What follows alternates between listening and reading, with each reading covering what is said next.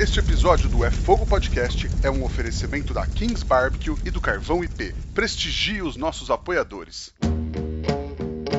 Somos apaixonados pelo fogo, apaixonados pelo desafio de domar o fogo e usá-lo como aliado. Eu sou o Rodrigo Peters e é essa paixão e respeito que trazemos para o É Fogo, um podcast de entrevistas onde o churrasco é tratado como hobby, mercado e paixão. Ele é cozinheiro, empresário e garimpeiro de pequenos produtores Brasil afora. Nosso papo de hoje vai ter muita coisa boa, muito produto artesanal, porque o nosso convidado é o Edu Jarucci. Seja muito bem-vindo ao É Fogo, Edu. Valeu, Rodrigão. Obrigado pelo espaço, meu. Obrigado pelo convite. Não sei se eu mereço toda essa atenção, muito menos essa apresentação aí inicial. Mas vamos falar, vamos contar um pouco de história e é, o que eu puder contar dessa trajetória das descobertas dos produtos e dessa valorização do produto artesanal, que é um trabalho que a gente faz há bastante tempo. Eu fico contente em dividir com vocês aí. Obrigado pelo convite, cara. Opa, imagina, cara. Eu que agradeço você ter topado e acho que vai ser muito rico esse papo pra galera, enfim, do Brasil inteiro, do mundo inteiro que nos ouve, conhecer um pouco também desse seu trabalho e do trabalho de tantos produtores é, artesanais, pequenos produtores, produtores locais que fazem tanta tanta coisa legal o Brasil afora. Mas Edu, para começar nossa pergunta é uma nossa primeira pergunta às vezes é uma das mais difíceis. Para quem não te conhece, como você se apresenta, cara? É difícil mesmo. cara, é... vamos lá. Eu, eu hoje, né? Porque é, essa é uma característica, eu acho que não só minha, mas a gente é o que a gente é agora, né, cara? O que a gente foi ontem e o que a gente vai ser amanhã a gente nunca sabe. Então, hoje, cara, eu sou o Eduardo do Jarucci, é um cara que trabalha com gastronomia, é, que está envolvido dentro da gastronomia em vários aspectos, né? Eu digo que eu sou um garimpeiro de pequenos produtos artesanais brasileiros, isso na minha atividade principal, que é o Cateto Crafters, né? É, eu sou um cozinheiro e gosto de pensar que eu sou um assador e faço churrasco também. É mais ou menos isso que eu sou hoje. Já fui dono de bar, já fui um cara da cerveja artesanal, é, já trafeguei por outros territórios, já fui é, diretor de arte em agência de publicidade. Hoje eu sou isso aí, acho. É legal, né, cara? Uma vez eu vi uma galera falando, questionando isso, que a gente se define com a nossa profissão, né? E até teve uma vez quando, quando eu trabalhava em TV, que eu era produtor, eu falava assim, cara, eu não, eu não sou produtor, eu estou produtor. Porque daqui a pouco eu estou outra coisa. E hoje eu já não estou mais produtor há bastante tempo. É bem isso que você falou, né? Perfeito, cara. É, é, é aquela coisa do cartão de visita, né? É, o teu nome e tua profissão embaixo, né? É como se o nosso papel social só tivesse relacionado àquilo que é, é o nosso trabalho. E, na verdade, a gente é gente, né? A gente é curiosa, a gente muda, a gente tem interesses novos e, cara, é, acho que um pouco do tesão da vida é, é, descobrir outra vocação, outra vontade, né? Eu já fui várias coisas, cara. E, e eu, eu, sou contente com o que eu sou hoje e com o que eu faço hoje, mas se daqui dois anos eu tiver plantando orgânicos nos sopés dos Andes também vai ser legal pra caramba. Sensacional. É uma boa também, viu, cara? É uma boa ideia. Ô Edu, deixa eu te perguntar uma outra coisa.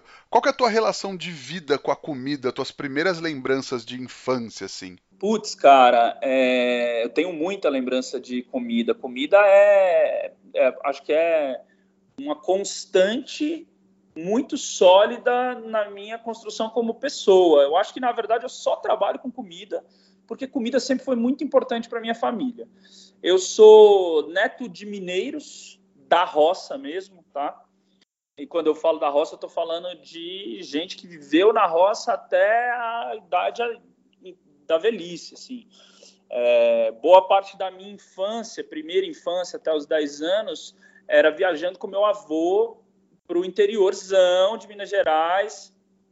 Tinha um tio que era capataz de uma fazenda no Mato Grosso, então era castrar porco, castrar é, porca, era pegar a galinha no quintal, era montar cavalo e, e a comida cara, quanto mais simples é a vida, mais importante é a comida, né?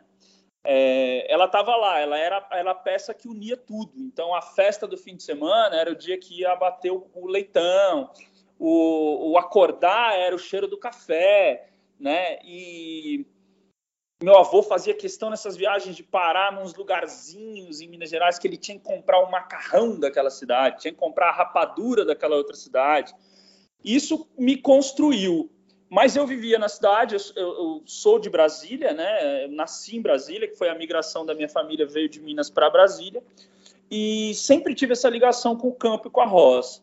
Mas na cidade também a minha relação com comida era muito íntima, assim.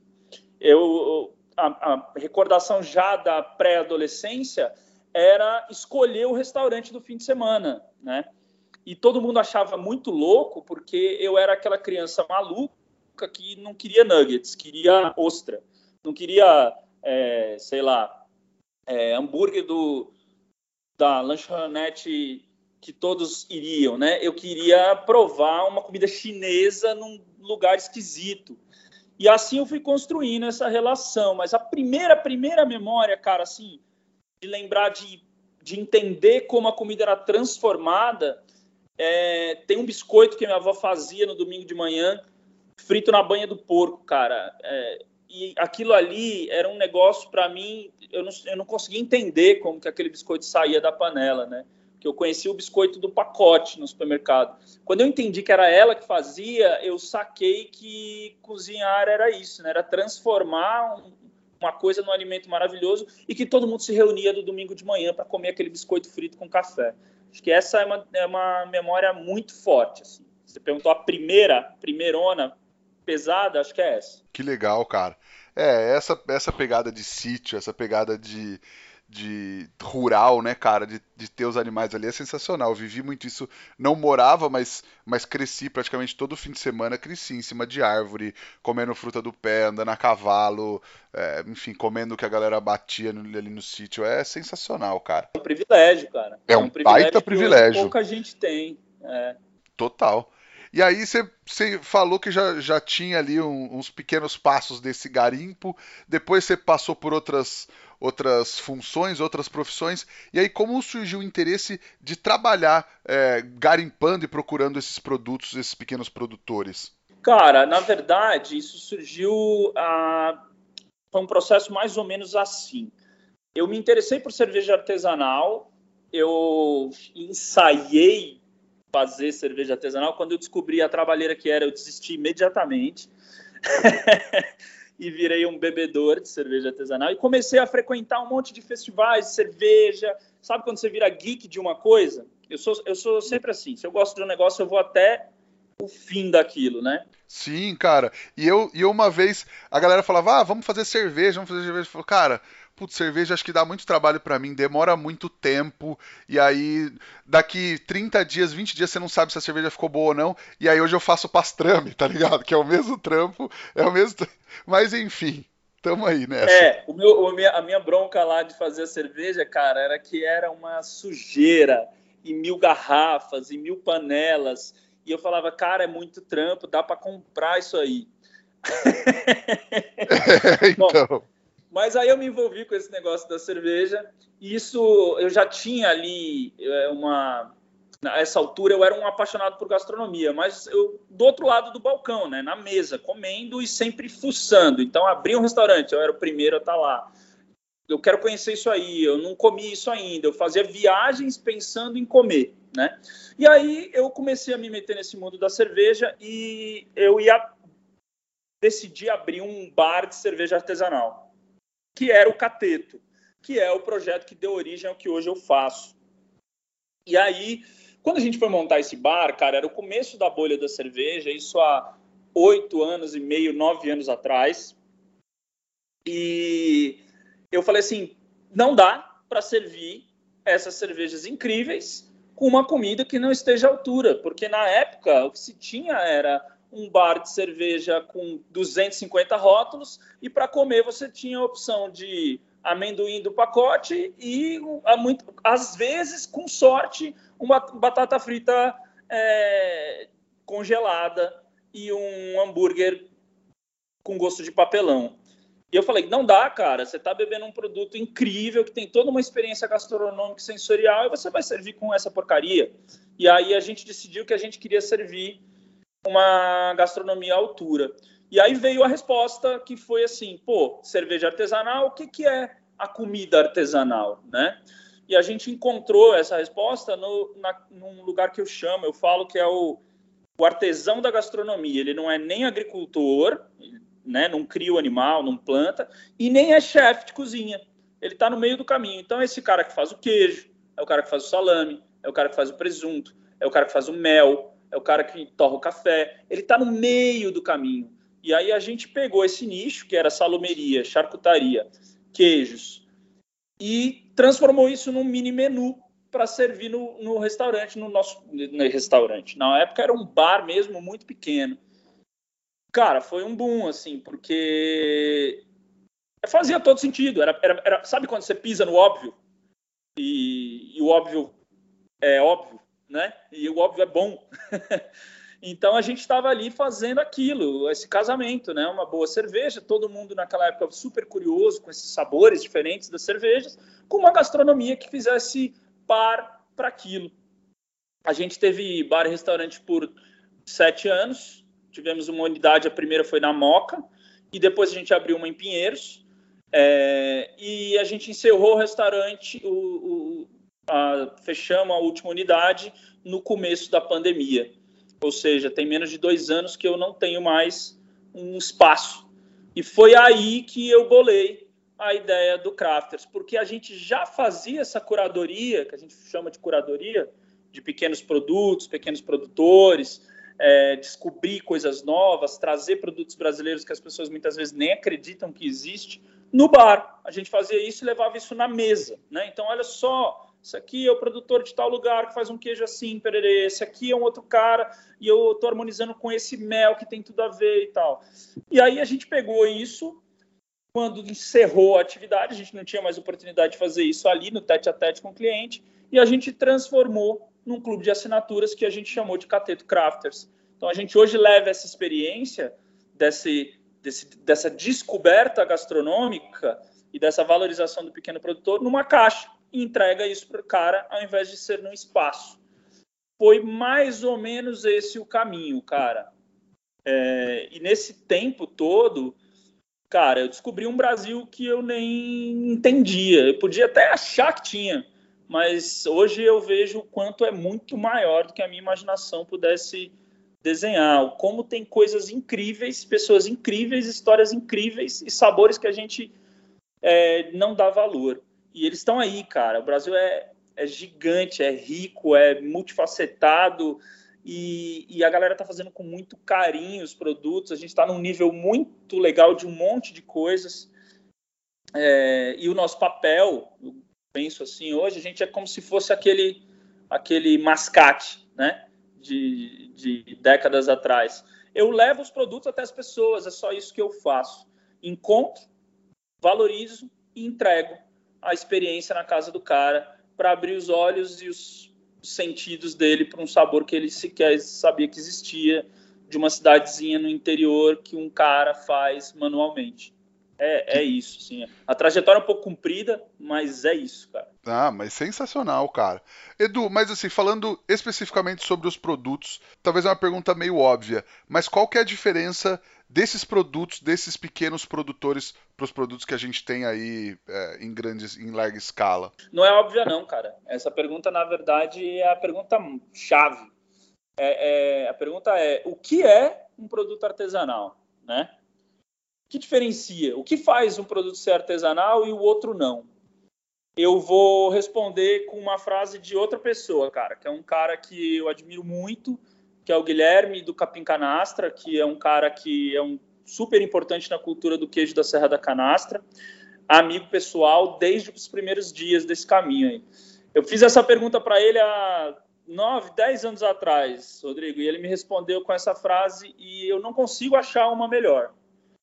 Qual é a diferença do seu queijo é, para o queijo industrial? Ele falou assim, uai, a diferença é que eu sei o nome das vacas. sensacional, sensacional. É isso, cara. Eu acho que tem a ver com escala, tem a ver com pessoas, tem a ver com história, com a ligação que o ser humano que está produzindo aquele alimento tem com o alimento. É, eu não sou contra a indústria, cara, de forma alguma. Sem a indústria a gente teria fome. É, eu não sou contra os processos, eu não sou contra a, né, a massa, vamos dizer assim, o alimento em massa, né? Mas eu acho e, e acredito nisso e valorizo isso que a gente está chegando num ponto da eu chamo de pasteurização da gastronomia, onde tudo é tão igual, tudo é tão massificado, tudo é tão pensado para a validade ser mais longa, para o gosto ser mais fácil de ser entendido pelas pessoas, que eu acho que as pessoas estão começando a descobrir estão começando a retornar para olhar isso, cara. Esse produto feito por um indivíduo num lugar que não pode ser repetido de nenhuma forma em outro lugar. E esse indivíduo que faz o produto, ele tem uma relação com a terra, com o animal, com se é, é produto de origem animal, se é um produto de origem vegetal, com a planta, com o solo, com o clima, que transcende o alimento, sabe? Então, artesanal para mim é tudo aquilo que, né, se fosse para botar de um termo técnico, tudo aquilo que na escala que é produzido ainda tem uma profunda e impactante identidade, né? E identidade é isso, é saber o nome das vacas que você tem no teu pasto e chamar uma a uma pelo nome, cara é, essa frase do, do, do Guilherme, para mim, é icônica, me marcou, eu levo ela pela vida. Já repeti essa frase várias vezes. Mas sensacional, cara, é maravilhosa. E, cara, você acha que daria para consumir só produtos de, de pequenos produtores? Ah, é bastante utópico, né? É, cara, primeiro que a gente é um país de dimensões continentais, né? É, talvez esse discurso na Holanda, na Bélgica, seja mais plausível. Mas aqui eu não, não acho que a gente esteja nem perto dessa realidade, né? E a segunda coisa é que a gente é um país pobre, né, cara? Majoritariamente pobre, onde as pessoas não têm acesso ao básico, para dizer o produto artesanal. Por quê? Esse é outro grande questionamento. Por que o produto artesanal é mais caro? há o mau uso da palavra artesanal para poder simplesmente imprimir isso numa etiqueta, numa embalagem e poder cobrar mais por isso. Inclusive, a própria indústria faz isso muitas vezes. Mas há, na verdade, quando o produto é artesanal de fato, a escala não permite uma precificação mais baixa. Mas tem muitos jeitos de resolver isso, cara.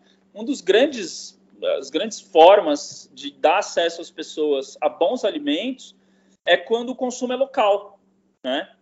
É, então você elimina toda a logística, você elimina um monte de impacto ambiental, você elimina embalagem, você elimina não sei o quê, e o consumo é local. Eu recentemente, há um ano e meio, quase dois, eu estou morando na Mantiqueira, né? Eu saí de São Paulo durante a pandemia e vim morar em São Francisco Xavier. Cara, uma das coisas mais legais que tem aqui é eu poder pegar o ir até o portão da dona Jovita e ela me traz a ricota quente que ela fez naquela manhã, embalada num saquinho de plástico, e eu faço uma transação comercial com ela sem banco, sem sistema, longe de tudo, cara. Isso é incrível. E eu pago na ricota da dona Jovita muito mais barato do que eu pagaria em qualquer coisa que esteja numa embalagem, numa geladeira no supermercado. Então, cara, eu acho que é possível e eu acho que é um retorno a um modelo que talvez na década de 40, de 30, era a realidade do Brasil. As grandes cidades é que impedem isso, né, Rodrigo? Como é que o cara lá na zona sul de São Paulo vai achar a Dona Jovita, cara? Lá não tem Dona Jovita. Lá só tem concreto, cara. Então, a, acho que a urbanização e o tamanho das cidades, elas afastaram as pessoas dos produtos, né? Algumas, alguns esforços e, e a galera que tenta levar esses produtos até a cidade, né? As feiras livres, é, essa galera hoje que faz cesta de orgânico, que promove feiras de produtos artesanais, e até mesmo algumas grandes redes de supermercado já entenderam que vale valorizar esse cara pequeno, né? é, apesar que, do grande capital sempre está manipulando um pouco as coisas. Mas eu acho é, é, que, que melhorou muito, e eu acho que vai melhorar muito. Não acho que a gente chegue a esse ponto de só consumir produtos artesanais. E não acho que a gente vai chegar nisso, não é porque as pessoas não têm vontade, não.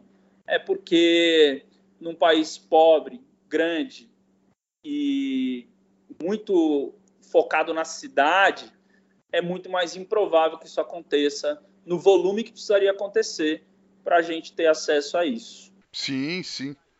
Não, e, e você me lembrou uma coisa, cara, até quando você estava falando da Dona Jovita, da transação comercial, você deve conhecer o, o, formato do CSA. Eu não sei se eu já falei aqui no, no podcast alguma vez, que eu moro em Bauru, né, perto de Botucatu. Botucatu tem, tem um, um bairro que chama Demétria, que tem enfim, muitos produtores de orgânicos, muita coisa. E eu conheci um, uns bons anos atrás esse lance da cesta de orgânicos, mas que na verdade é uma é uma, uma lógica de consumo diferente, né? Ao invés de eu comprar toda semana, enfim, um pacote por mês, uma cesta de orgânicos de alguém, é, esse formato do CSA, e quando eu conheci eu achei fantástico, na verdade a gente é coprodutor. Então todas as pessoas são meio que cotistas, elas pagam um valor, que na verdade esse valor é, é um, uma parceria minimamente anual.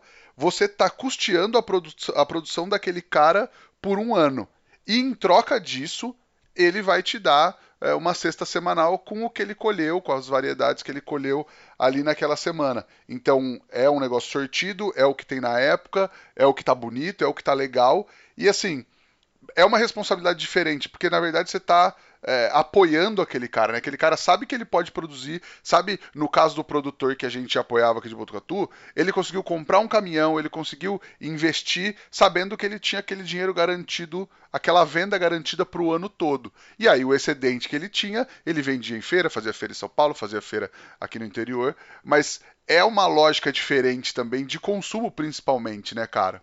É da cadeia inteira nesse caso, né, cara? É, ele primeiro que é um autofinanciamento, né? Que é fantástico, é, sem juros. Ele, você está financiando a produção do cara, ele está te pagando em banana.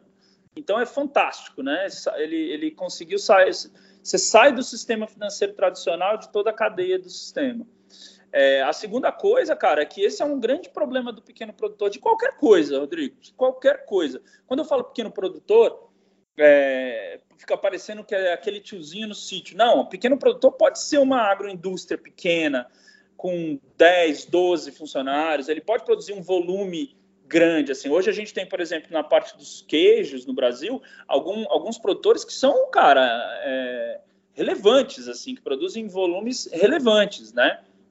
É, mas eles ainda conhecem, eles ainda estão ligados ao processo, eles não são uma, um, uma moeda, eles não são uma fachada, eles são pessoas, né? É, e aí eu estava dizendo isso para dizer assim, uma das grandes dificuldades de crescer, do pequeno produtor de crescer e de poder ofertar mais, de poder se arriscar e comprar um equipamento que ele precisava e tal, é exatamente não saber se ele vai conseguir vender, né? E, e se vai conseguir vender bem, que é mais difícil ainda é, quando você inverte tudo, que é o que você está narrando aí, ele produz em paz, né, cara? Ele não tem medo de se arriscar e tal. E, e, uma coisa que eu acho muito curiosa quando a gente começa a falar sobre comida, sobre gastronomia, é que parece que a gente está falando sobre um produto de luxo, né? É, ele até pode ser de luxo, cara, mas todo mundo come. Todo mundo precisa disso, cara. Então, assim, é, é estranho que alguém que produz comida não consiga vender, entendeu? Onde eu estou querendo chegar. É, e, e criar essas cadeias, essas pequenas cadeias é, de consumo voluntário, que é o caso que você está fazendo, é, é, você nem quer saber, você nem sabe se ele vai te entregar abóbora ou banana, cara. Você está dizendo o seguinte: o que você me entregar, eu acredito que vai ser feito com da forma como eu gostaria, né, de receber. É, e, e, e, que por trás disso tem toda uma, uma ação social, não é só comida, né, cara?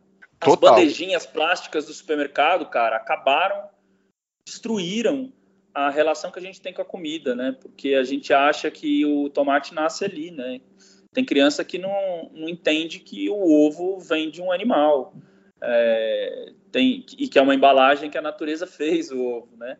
Tem, a gente tem uma desconexão com a, o alimento, né? É como se ele fosse um produto fabril e ele não é, né?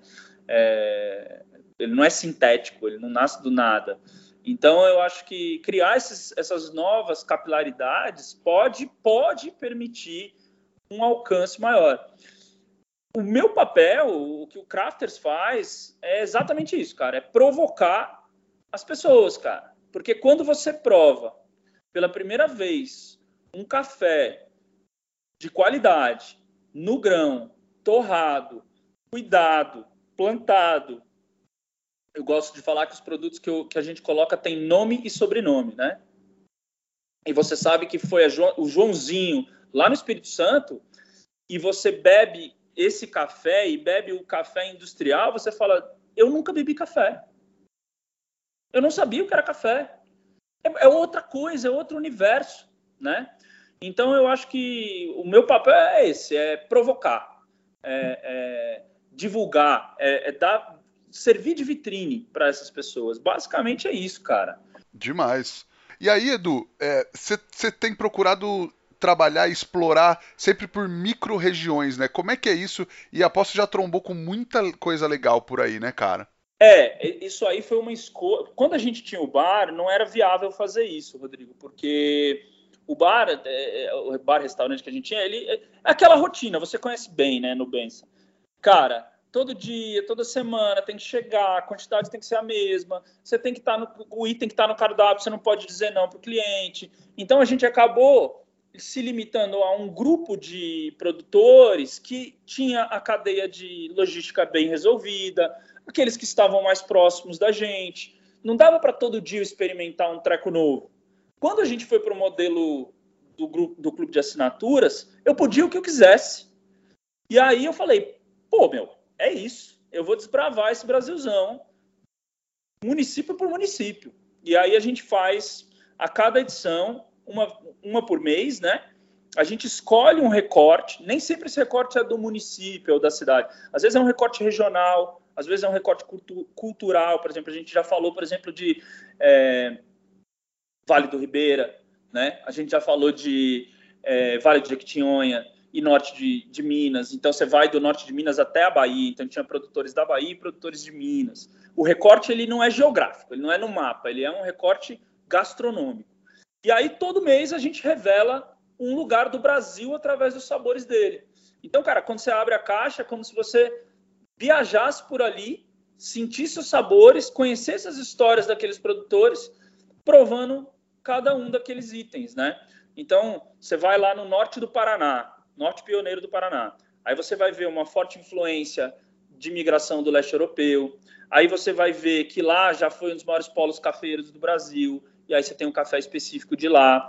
Aí você vai descobrir que existe um mel que tem denominação geográfica que a gente nem imaginava, que é um mel de bracatinga, que é uma árvore típica, que transpira uma seiva e a abelha faz o mel disso. Então você, cara, é como se fosse um mergulho, né? É, na cultura gastronômica daquele pedacinho de Brasil que a gente escolheu para contar a história naquela edição. Né? E assim, cara, a gente já fez 18 edições, são mais de seis estados brasileiros, é, 18 micro-regiões, mais de seis estados, e são mais de 150 produtores diferentes, cara. É, de produtos, eu acho que já passou de 200. É, nunca repeti nada. É meio louco isso. É, é, até difícil de acreditar que tem tanta coisa. E tem, cara. E tem. E toda vez que eu escolho uma micro-região, é muito legal, porque eu sempre escolho é, tentando. Eu tenho uma ideia, né? Na minha cabeça do que eu quero colocar. E aí eu tenho dois ou três produtores que são chave, que eu sei que são produtos que eu, eu já conheço e tal. Mas o que vem de mais legal em cada micro-região vem deles. Eles falam: ah já que você está pegando daqui, cara, tem um vizinho meu que faz um produto assim, assim, assado, você precisa conhecer. E aí as surpresas mais incríveis vêm de, dessas dicas, cara. Porque ninguém conhece melhor a microrregião do que eles próprios, né? É, e aí você se depara com coisas que você falava, cara, eu não acredito que aqui no interior de, do, do Goiás, em Pirinópolis, tem um suíço fazendo queijo. E aí você descobre que tem. e, e, aí você prova o queijo e você fica maluco. E aí você quer mostrar isso para as pessoas. É basicamente isso que eu faço, cara. Pô, sensacional, cara. Demais, Edu. Cara, e aí hoje você tá tocando também um novo projeto que é o OnlyFans Clube da Churrascada, que também é um box mensal, só que focado em churrasco e em tudo que gira em torno dele, né? É, é, é, é, bom você falar, porque senão o pessoal ia achar muito esquisito esse convite para eu vir aqui. o que, que esse cara tá falando não é fogo? Cadê o churrasco nessa história, né? Pô, mas eu acho que acho que todos esses produtos, todo, todo esse papo é muito válido também, cara. Mesmo se não tivesse é, o OnlyFans Clube da Churrascada, acho que o papo valeria do mesmo jeito. É, eu, eu também acho, mas eu acho que em algum momento o pessoal estava esperando essa, essa história da carne aparecer, né? Inclusive é o que nos, nos aproximou, né, Rodrigo? Então, é, eu não poderia estar aqui falando isso tudo se não houvesse a conexão através da carne. Cara, é, eu estou tocando isso é, com a churrascada e para a churrascada, né? A minha relação com a churrascada, ela começa no primeiro evento da churrascada, a convite do Gustavo Botino, na época, ele, me, ele já conhecia o meu trabalho no bar, no cateto, de, desses produtores artesanais, e ele me convidou para a gente montar um mercadinho de produtores artesanais da entrada do evento. Esse foi aquele evento mitológico, que a galera chegou de Maria Fumaça no evento, que é o marco assim do churrasco e dos eventos de churrasco no Brasil. Botino com muita é, visão olhou lá na frente, assim, as pessoas só estavam esperando chegar lá e ter, né, fogo de chão, um pit, uma grelha, e ele falou, vamos botar um mercadinho de produtos artesanais, né? É, foi uma surpresa para todo mundo. Eu, eu, ajudei na curadoria, a gente montou esse mercado e aí eu criei uma relação com a churrascada que nunca mais acabou. É, depois disso, a gente participou de todas as edições da churrascada sendo que a partir da terceira, é, o Botino virou para mim um dia e falou assim: escuta, e se você fizer alguma coisa na churrascada, né? E eu faço charcutaria, porque entre as coisas que eu me apaixonei nesse universo da gastronomia foi a charcutaria. E eu comecei a fazer isso para mim e para o próprio bar, né? Para o cateto na época. E aí ele falou: vamos fazer alguma coisa com charcutaria. E, cara, a gente fez um, uma smoke house aí. Tem gente que tem essa memória aí, numa época que ninguém imaginava que aquilo fazia sentido. Assim, acho que o mercado de American Barbecue no Brasil era inexistente. A gente fez uma smoke house de madeira, muito roots, com a firebox fora, e defumamos ali uma série de linguiças. E desde então, em todas as edições grandes da churrascada, inclusive algumas fora de São Paulo, eu tive lá fazendo alguma maluquice. E foi assim que eu me aproximei da marca churrascada. Quando teve a pandemia, cara, a churrascada é, ficou impossibilitada né, de acontecer. O evento não podia acontecer. E aí, eu muito próximo deles, principalmente do, do Aversa, que era o cara que estava ali na linha de frente, o Felipe Aversa, é, peguei essa experiência que eu tinha adquirido montando um clube de assinaturas entendendo como isso funciona, a parte logística, escolha, curadoria, tarará, e falei para ele, cara, e se tivesse um clube de churrasco que levasse até a casa das pessoas uma experiência completa sensorial de churrasco? Eu não quero entregar carne, eu quero entregar mais do que carne. Eu quero entregar receitas, histórias, descobertas, preparos diferentes, apetrecho de churrasco. É o sonho daquele churrasqueiro apaixonado numa caixa que ele vivencia todo mês e fala: caramba, né? Eu, eu nunca comprei, sei lá, vou, vou dar um, um, chute aqui. O cara nunca pensou em ir na, na, boutique de carne ou no açougue que ele gosta de ir e comprar uh, entranha, mas ele recebeu isso na caixa, descobriu que é fantástico e hoje ele faz entranha no churrasco dele. Então a gente fez essa essa conexão, né? E aí eles jogaram o projeto no meu colo e falaram assim, cara, já que você sabe da coisa, toca a coisa.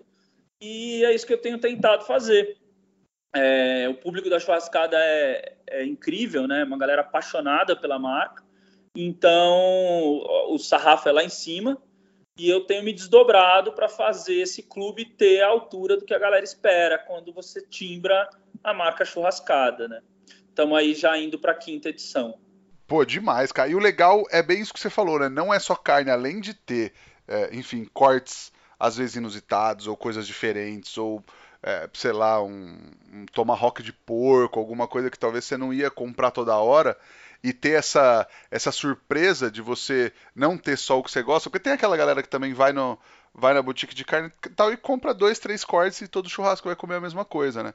Além de ter essa essa diversidade, também tem os itens, inclusive itens exclusivos e colecionáveis, assim, né? Não é só, sei lá, uma faca que você poderia comprar no mercado, é uma faca que você não compra, ou porta-facas, por exemplo, um negócio sensacional, né, mano? É, aí a ideia de clube, né? Do cara fazer parte de uma coisa que realmente é única. É, a gente quer levar isso pro cara, assim, que ele faz parte de um, um pequeno grupo seleto e esses apetrechos, essas coisas vêm junto, né? Mas, sei lá, a gente quer levar mais do que isso. Então, assim, a gente quer botar um, um papel para o cara, pela primeira vez, usar um, um, um, barbecue paper, né? A gente quer colocar um sal que o cara nunca usou, a gente quer ensinar ele a usar um hub, a gente quer ensinar ele a afiar a própria faca. Enfim, a gente tenta dar uma pitadinha de seu churrasco não pode ser só isso. Eu tenho um grande amigo dentro de uma das grandes marcas aí da, da indústria e, e ele está na área de desenvolvimento lá dentro e uma vez a gente estava tendo uma conversa num bar que ele, ele revelou um problema dele para mim. E, cara, é triste e ao mesmo tempo é engraçadíssimo. Ele falou, cara, eu não consigo mais produzir picanha, porque o brasileiro só quer comer picanha. Eu tenho que fazer um boi que é só picanha. É isso que você falou, o cara tá acostumado a ir lá no açougue e pedir sempre os mesmos três cortes que ele gosta e que ficou no gosto dele. Cara, nada contra, né? É, claro, você tem que comer aquilo que você gosta, ponto. Mas, cara, o boi é mais do que picanha, né? A carne é mais do que filé mignon, maciez está em outro lugar. Então, vamos provocar as pessoas, vamos fazer ela comer os cortes do dianteiro, vamos fazer ela descobrir as achuras, vamos fazer ela ela, ela ia além, né, cara? E a gastronomia, seja comendo um queijo, tomando uma cerveja de um estilo que você nunca bebeu, provando uma carne de um corte ou de uma raça ou de, ou de um tipo de manejo ou, ou com um preparo que você nunca comeu, ela tem um negócio maravilhoso, né, cara? Que é esse momento mágico em que você põe um negócio na boca e fala: Eu não sei o que é isso. Eu acabei de descobrir um sabor novo. Eu acho isso surreal, assim. É, é, poucas experiências que você passa cotidianas têm esse poder e a comida tem, cara. Então, é, vamos provocar as pessoas. E foi nesse intuito, mais ou menos nessa pegada, nesse intuito, que eu sugeri e a churrascada entendeu que faria todo sentido e abraçou o projeto. É, Estamos aí na, indo para a quinta edição, está aquecendo, o negócio está pegando, está ficando legal. Os conteúdos que a gente está colocando tão legais. A galera da indústria né, e das marcas premium de churrasco estão olhando para a gente, estão vendo que ali dá para ser criativo, que ali dá para mostrar uma coisa que eles queriam mostrar para o mercado e que muitas vezes o mercado não olha. É, então, eu acho que o papel do, do clube já está sendo. Já, estamos chegando lá. Sim, e, e, até essa produção de conteúdo que você falou, é, não é também só chegou a carne na casa do cara e, e, o cara às vezes não tem nenhuma referência de como fazer. Tem um, um time, né? Uma galera que vocês chamam toda vez, e eu tive a felicidade de já ser convidado duas vezes para participar, mas para, enfim, criar receitas com esses cortes e e até com outras coisas que vem, um molho aqui, uma pimentinha ali, para compor e para é, não para dar ideia, mas para inspirar essa galera que recebe o box, né? Perfeito, cara. É, isso aí é a vocação da churrascada, da marca, né? A churrascada sempre teve, e, e, e os, os, eventos de churrasco no Brasil hoje têm que agradecer a, churrascada por essa, essa brilhante ideia que acho que nasceu ali no berço do Botino e do Felipe Aversa, que é que quem faz o churrasco não é o evento. E, e o, o, principal ator do churrasco é o churrasqueiro, é o assador, né? Cara, há cinco, seis anos atrás não existia a figura do assador. Ele, ele era alguém que preparava a carne, né? Ninguém, ninguém via esse cara como um, um, um artesão, um, um chefe, como se vê um chefe. E hoje o assador é a figura central, né? E a churrascada tem aí, cara, relacionamento com praticamente todos os melhores assadores do Brasil, chefes de cozinha incríveis, é, especialistas em cada área. A gente quis trazer isso para o clube. Então, é, a gente entrega lá o produto para o cara, mas a gente entrega também todo um, um, conteúdo de apoio com gente muito fera, com gente que, que sabe o que está falando e que vai contar e vai mostrar é, aquele preparo, aquele corte na sua, no, no seu melhor, assim, né?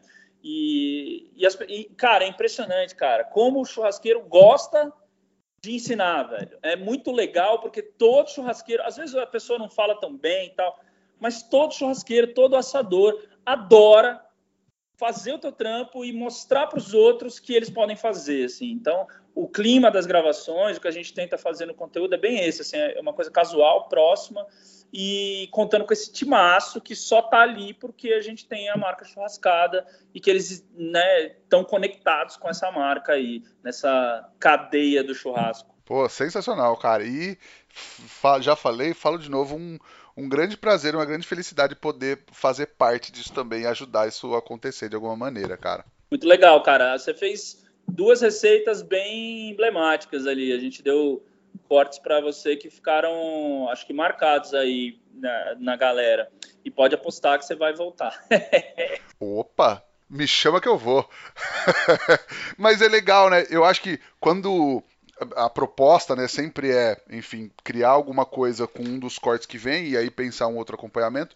Eu acho que a minha ideia sempre, quando você falou há um pouco atrás na conversa que é, a comida tem. É uma das poucas coisas que a gente consegue se surpreender e, e, e, é possível. A gente come três vezes por dia, então a gente pode se surpreender. Lógico que a gente não vai se surpreender toda hora, mas eu, é uma coisa que eu gosto muito de fazer. É, é, na, na, minha cozinha é surpreender as pessoas de alguma maneira. É lógico que a gente vai fazer um negócio, não vai explodir a cabeça, mas de repente uma coisa que não combinava, você experimenta e fala, putz, ficou muito legal. Ou essa, essas ideias de, de, de, levar coisas que às vezes as pessoas não estão acostumadas para o churrasco, ou um processo, uma técnica que as pessoas não conhecem tanto, para, enfim, para fazer diferente. Aí a pessoa vai comer uma vez, vai falar, pô, que legal, que diferente, e vai fazer para os amigos e vai surpreender os amigos. Acho que isso é muito legal, é o, o que eu gosto de fazer, é o que eu tenho tentado fazer também. Cara, é, isso aí não foi eu que inventei, não. É, isso aí eu acho que é a essência da, da gastronomia, né, cara? é, é, revelar aquilo que. Cara, não, não existe alimento novo, né? O que existe é o, o, preparar novo, é o combinar novo, né? A descoberta nova. Mas numa época em que as pessoas estão tão limitadas gastronomicamente, cara, as pessoas comem um grupo de alimentos tão pequeno, assim, é, é muito legal que a gente possa levar elas a outras experiências, sabe? A churrascada sempre fez isso, cara. É, eu me lembro a primeira vez que alguém inventou de fazer uma defumação numa espécie de moquém, meio indígena, meio é, misturando técnica de é, American Barbecue com coisas de, de, ancestrais. Eu me lembro a primeira vez que eu, eu já fiz chorizo com, com polvo na churrascada, sabe? E aí o cara entrou ali para comer a fraldinha e o, o, o bife ancho dele e falou: que, que isso tá fazendo aqui? E a churrascada sempre teve esse espírito, que é esse espírito provocativo, né? Espírito de provocador mesmo, de fazer assim, cara, é, sai da caixinha, vem, vem ver essas outras coisas, né? Vem ver um arroz de suan, vem ver um varal de aves, vem, vem olhar para o mundo. O mundo é maior que isso aí, cara, né? a gente só está tentando no clube reproduzir isso que já era uma cultura da própria churrascada, cara. Ah, legal, cara, legal demais. Um baita projeto legal, um, um baita box, um negócio que quando você recebe você fica maravilhoso, parece criança recebendo recebendo presente do Natal. Cara, e aí eu sempre falo pra galera que tá nos ouvindo aqui e dou esse recado você que está nos ouvindo, se prepara, porque nos dias 10 e 11 de dezembro vai rolar em Tapetininga o curso preparatório para juízes e técnicas de competição da Kings Barbecue e da Pitmaster Brasil. Você vai aprender todo o entendimento teórico e prático das regras internacionais da KCBS e do Midstock Brasil, técnicas de preparo de competição e montagem de caixa de apresentação. Vão ser aulas com Pega só, Daniel Lee, Rodrigo Bueno, Júlia Carvalho, Jefferson Tabuada e você vai sair de lá um juiz certificado pela Pitmaster Brasil. Só fala com a Amanda lá no arroba para agilizar sua inscrição, mas não vacila, porque as vagas acabam muito rápido, você vai ficar sem. É o primeiro desse curso e eu falo para vocês que é imperdível. O Edu, Cara, qual que é aquela dica que você gostaria de ter recebido lá atrás que teria feito toda a diferença para você quando você começou? Cara, eu vou falar da minha vida como cozinheiro e assador, né? Na vida profissional, empresarial, vamos chamar assim, você me chamou de empresário, no começo achei hilário. É, eu não tenho muito o que falar, não, mas nessa parte de gastronomia, acho que é uma dica que é valiosa, cara. É assim, existe uma glamorização do, do chefe, né? Do cozinheiro, do assador e tal. E a galera confunde as coisas. É, gastronomia não é sobre ficar tendo ideias mirabolantes o tempo inteiro. Não é um processo criativo todos os dias. É, não é a montagem mágica de um prato, né? Cara, gastronomia é sobre suor, é, horas em pé, é repetição, repetição, repetição, repetição, milhares de vezes, é sobre processo, é sobre organização. Você só vai ser bom se você se matar né, em cima daquilo que você está fazendo. É, se eu pudesse é, dizer que uma coisa que me faltou foi isso, foi dizer assim, cara, é 95% suor e 5% prazer, cara. E se você não gostar do suor, você nunca vai ser feliz cozinhando ou assando. Então, tem que gostar do suor, cara. Tem que gostar de estar em pé. Tem que gostar de cortar 400 bifes iguais. Senão, você nunca vai gostar do que está fazendo. Acho que essa dica é, é, é, me faltou. Assim, se eu tivesse entendido isso mais cedo, eu teria sido, teria curtido mais o caminho e talvez teria sido ainda mais feliz naquilo que eu fui conquistando devagarinho. Legal, boa. É, tem que curtir o processo, né, cara? É, é, o, é o processo é o dia a dia, né, Rodrigão? Você tem restaurante, você sabe. O, o a, a, exceção é, é exceção, cara. Você tem que gostar de estar ali. Você tem que gostar de algum jeito maluco de acender o fogo às sete e apagar às duas da manhã. é, total. Tem uma frase que a Renata Cruz do Foodness Talk sempre fala, que, mas que na verdade eu acho que é do Rafael Desperites, que ela fala assim: você gosta da coisa ou você gosta da ideia da coisa? Você gosta da ideia de ter um restaurante ou você gosta de estar tá lá, que não é só fazer o jantar ou criar receita, que é estar tá lá a hora que dá pau na coifa, a hora que dá pau na iluminação, a hora que um funcionário falta, a hora que enfim, você está lá horas e horas cozinhando e fazendo coisas repetidas. É bem isso, né? É isso aí. É, ela falou de um jeito bonito, eu vou falar de um jeito bem zoado. Todo mundo quer ter restaurante até a caixa de gordura entupir. Exatamente. Sensacional. Cara, vamos então pro Lenha na Fogueira, que é onde a gente teoricamente fala de polêmica nesse podcast aqui. Edu Jarucci, churrasco ou charcutaria? É, charcutaria defumada, que dá para juntar as duas coisas. é, então, linguiça na brasa também. Ou isso, né? Mas vamos lá, um belo de um pastrame é charcutaria, churrasco. Show. Não, não precisa escolher também, né? Cara, escolher. Eu tenho. Eu, é, citei um monte de gente hoje, né? Falei mais pela palavra dos outros do que pela minha. Tem um tio meu que gosta de dizer que bom é ter escolha. Ponto. Qual você vai escolher não importa muito. Maravilhoso. Cara, e aí vamos então para nossa pergunta de um milhão de reais que transforma todo mundo em poeta aqui. O que o fogo significa para você, Edu? É, acho que transformação, né, cara? É, acho que é o símbolo máximo de transformação, não só do alimento, mas de tudo, né? É, o fogo destrói para criar, né? É, o fogo é esse símbolo de, de mudança para mim. E é também a fogueira, o lugar onde a gente, a gente se reúne em torno daquilo, né? O fogo é também essa, essa essa chama que coloca as pessoas em torno, assim como a mesa, né? Mas acho que é isso. Acho que fogo é transformação, mudança e reunião. Sensacional. Cara, tem uma receitinha, uma diquinha, um truque para passar para a galera que ouve a gente agora? Ah, eu acho que o truque é que não existe truque, mas a receita, putz, vou falar, vou falar uma que eu acabei de fazer ali no clube lá da churrascada, um molho que eu gosto.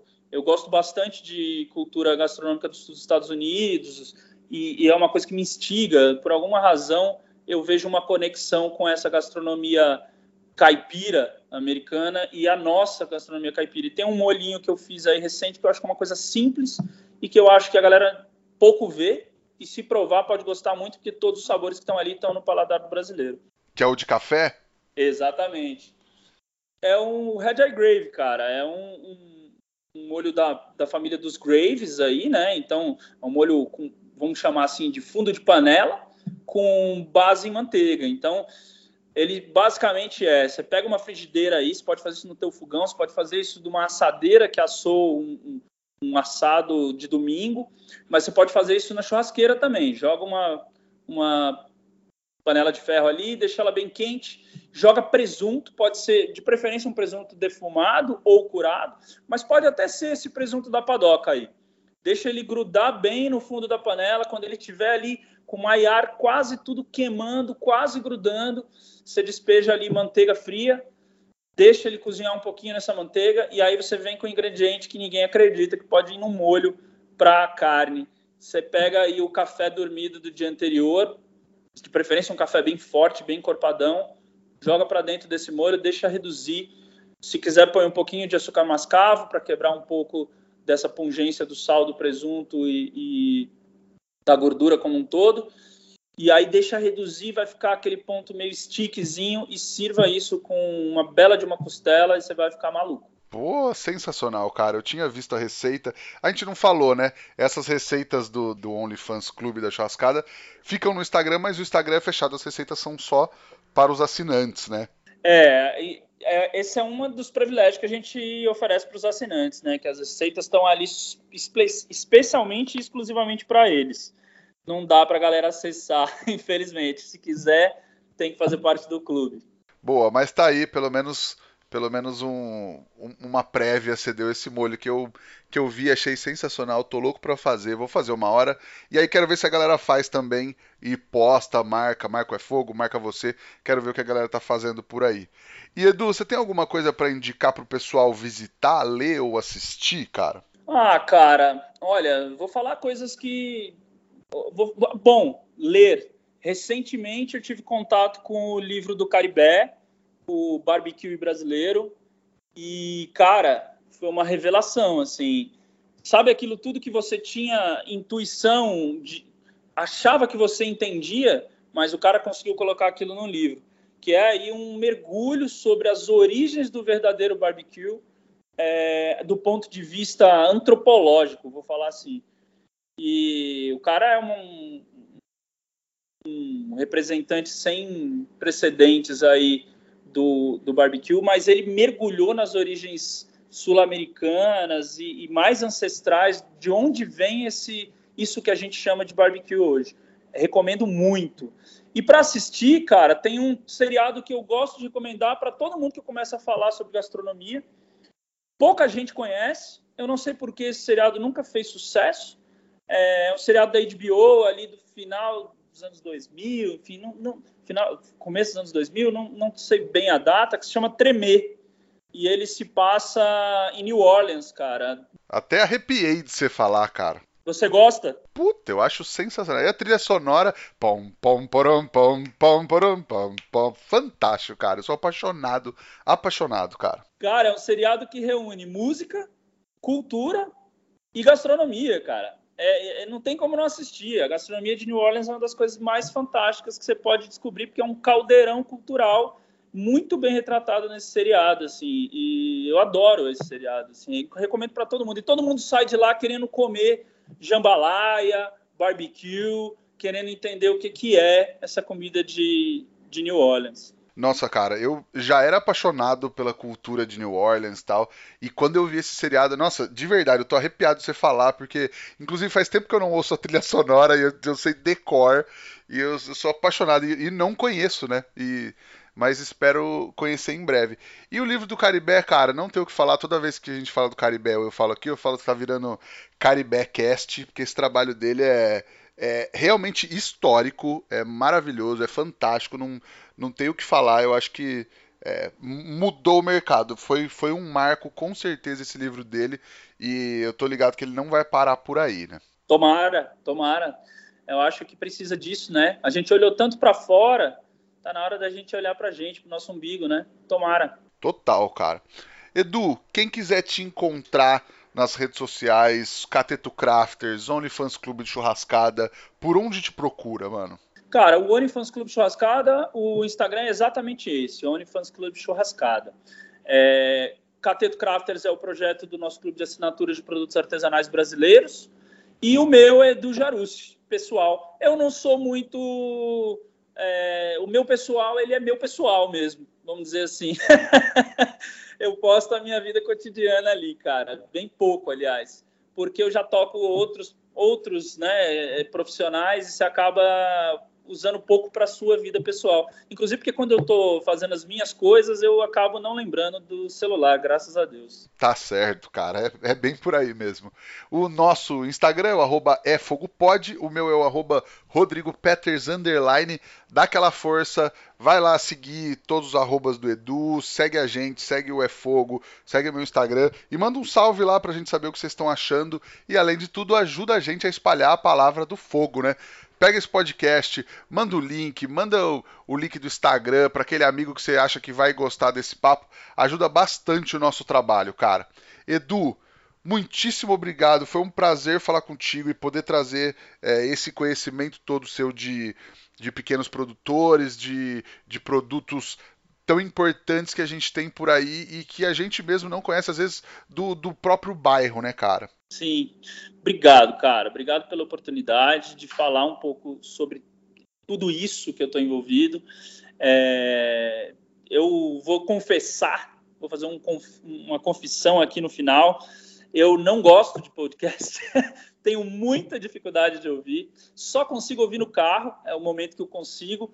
Às vezes tem um assunto ali que me interessa, eu tenho dificuldade de me conectar, cara mas foi um tesão falar aqui, foi fácil, foi gostoso e espero que eu tenha, apesar do meu atrapalhamento aí, conseguido contar um pouquinho de tudo isso. É, convido a galera aí, quem tiver afim, OnlyFans Clube Churrascada, a galera do churrasco, cai matando, vocês vão ficar surpresos com o clube. E quem quiser também conhecer o Cateto Crafters, a gente abre assinaturas todos os meses, dá para você embarcar e viajar pelo Brasil aí por essas revelações desses produtos artesanais tão legais. Pô, sensacional, cara. Mas eu sempre falo pra galera, às vezes quando o pessoal vai falar comigo, fala, pô, cara, eu não consigo ouvir. Mas eu não consigo parar pra ouvir um podcast, absolutamente. Mas eu ouço. É, não, para... ah, não, eu vou parar pra ouvir. Eu não consigo, eu não consigo. Mas eu ouço dirigindo, cozinhando, sei lá, limpando a casa, fazendo compras. Então eu, eu, eu, não, eu quase não ouço mais música assim, fazendo essas tarefas. Eu sempre estou ouvindo podcast. Então é o segredo para mim, porque se for para parar para ouvir, eu absolutamente não consigo mesmo, cara. Pode ser que o segredo esteja aí, cara, e fazendo outra coisa e ouvindo. O dirigindo funciona super para mim, cara. É, é o momento que eu consigo. E eu fui sincero, eu gostaria de ouvir mais, mas às vezes, sabe quando ai, cara, putz, 45 minutos, não, deixa quieto. Mas é, tem tanta coisa, tanta gente fazendo tanta coisa legal. Só no teu aqui, cara, tem uns seis nomes aqui que eu não ouvi e que eu faria questão de conhecer a história desses caras. Então, assim, é, eu acho que vai chegar o momento em que a gente vai ver o, o, o, o podcast como um veículo. Assim, eu estou me acostumando. Eu sou um pouco velho e demorado para aceitar as coisas. Mas o podcast está chegando com mais força também, a galera está conhecendo mais. Eu acho que vai, vai acostumar com esse, com esse processo de ouvir. Realmente, parar para ouvir é muito difícil mesmo. Mas, mas fazendo outras tarefas, vai, vai que vai. E se o assunto for bom, vai também. Ah, com certeza. Cara, mais uma vez, brigadão mesmo pelo papo, brigadão por ter topado, ter dividido tanta coisa legal com a gente. Agradecer também a Kings Barbecue e ao Carvão IP pela parceria de sempre. Tamo juntão. E para vocês que nos ouvem aí de casa toda semana, semana que vem tem mais. Valeu, tchau!